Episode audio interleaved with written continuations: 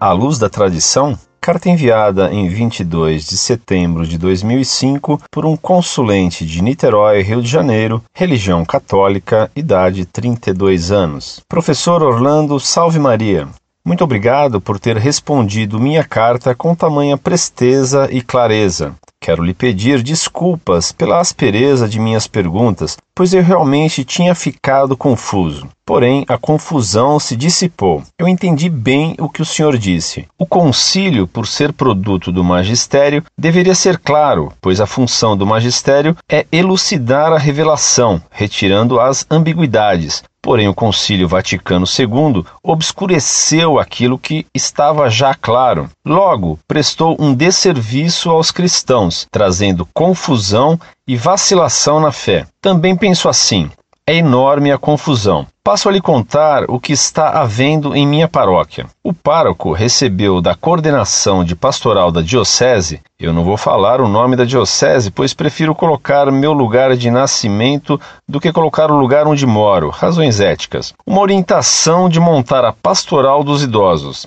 O pároco recebeu da coordenação de pastoral da diocese uma orientação de montar a pastoral dos idosos, sendo que essa pastoral deve ser ecumênica, abarcar todos os idosos de todas as religiões. Isso quer dizer, meu caro professor, que os nomes da Santíssima Virgem Maria e dos santos não poderiam entrar no rol das discussões e do anúncio. O pároco, porém, pediu para ignorar a orientação da diocese, pois pastoral da Igreja Católica é para levar os católicos às verdades da fé e não para tomar chá com biscoito. Ele disse que queria que se rezasse o terço com os idosos e se fizesse uma reflexão doutrinária também, pois como os pais estão sem juízo e não dão educação religiosa aos filhos, ele quer que os avós ensinem a vontade de Deus aos netos. Ele ainda disse mais, ele estava muito nervoso.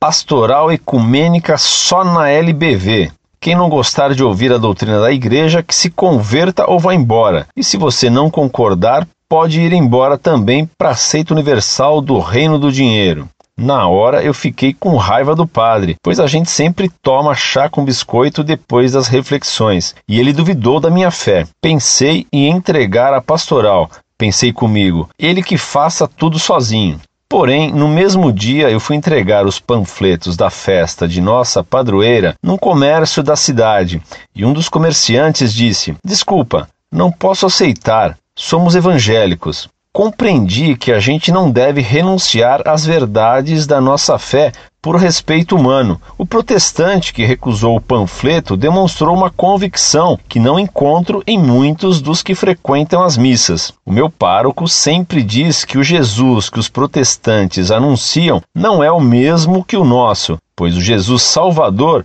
tem mãe e tem amigos. O Jesus protestante é inventado, não é bíblico. Eu sempre achei essa pregação um exagero. Porém, graças ao site, estou mudando meus conceitos. Naquele momento, agradeci a Deus pelo meu sacerdote, o qual me tratou super mal, mas pensando única e exclusivamente na salvação das almas, incluindo a minha. Obrigado por tudo.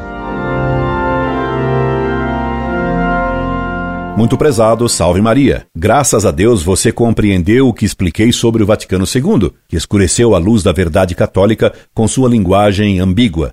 Portanto, sou eu quem lhe agradeço a sua carta leal. E agradecemos juntos a Deus, nosso Senhor, por haver ainda padres como seu vigário, que ensina muito bem que o Jesus dos protestantes é inventado. E como ele tem razão em condenar a pastoral ecumênica que manda deixar Nossa Senhora de fora. Concordo também com ele na crítica ao apostolado do chá com biscoito. Cristo Jesus nos disse que se quiséssemos segui-lo, deveríamos negar-nos a nós mesmos e tomar a cruz.